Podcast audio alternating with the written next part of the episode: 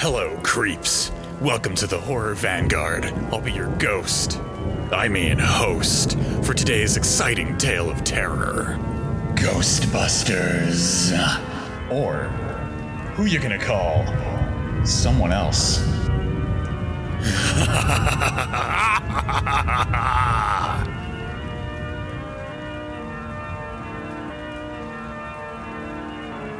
spent most of today thinking about this section of the show because I'm so excited. Ash, would you mind telling me and telling everybody listening what Ghostbusters is is really all about?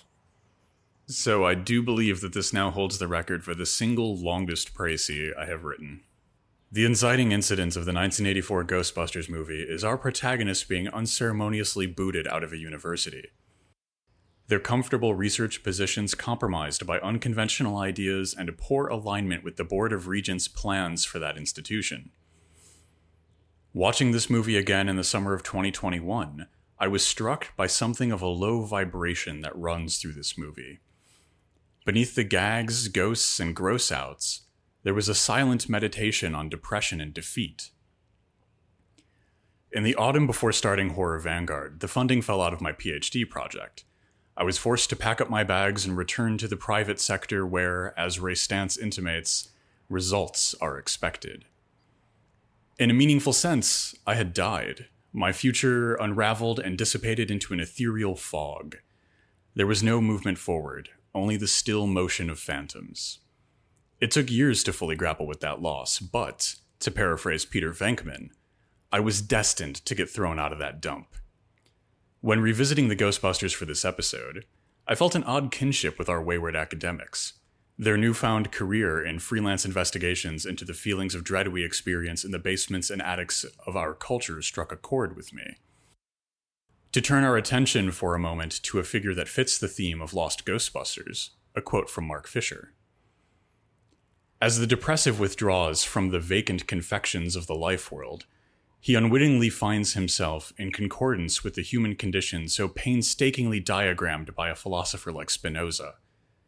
He sees himself as a serial consumer of empty simulations, a junkie hooked on every kind of deadening high, a meat puppet of the passions. This quote was drawn from Mark Fisher's book, Ghosts of My Life Writings on Depression, Hauntology, and Lost Futures. As with the Ghostbusters and Fisher, so much of our lives is framed around these lantern lit expeditions into our own lost futures. We share in this effort of exploratory investigations into understanding the spooks, specters, and ghosts that form our life world. Ghostbusters as a meditation on loss and depression is not a rejection of the depressive state, but an asking of a question. If we are, in this moment, just a meat puppet, what then? The answer lies in action, in a journey into darkness that becomes a residency, a living with these ghosts. To quote a necessary cultural antecedent to Reitman's film, what looked like the morning was the beginning of endless night. We find the heart of this in Venkman's early exchange with Stantz. When asked how they could possibly succeed after having lost their future, Venkman responds with the line, I don't know. Cracked with a wry smile, this line marks a commitment to allowing a newly lost world, a world defined by its ghosts, to become a world in which haunted depressives can thrive.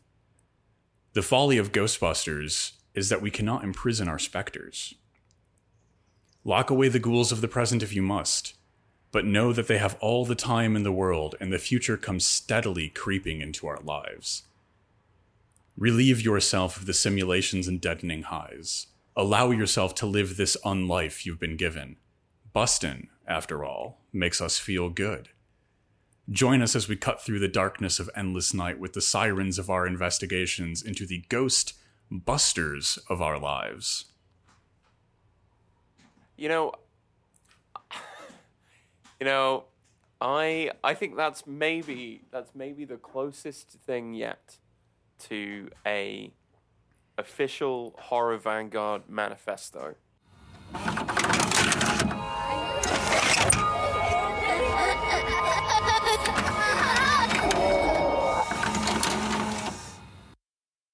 So, um, if you haven't seen the film for a while, there is a moment where there's a kind of montage of um, the Ghostbusters team beginning to attract a bit of celebrity, uh, and you see various headlines flash up on screen, uh, intercut with them uh, running out of buildings with their traps, uh, you know, billowing dry ice. Uh, there's USA Today. There's a little Larry King moment, and there is um, a uh, a mock-up front cover of the Atlantic magazine, which asks, "Do ghosts have civil rights?" Um, let's let's unpack this, shall we? Wh- where do you want to start?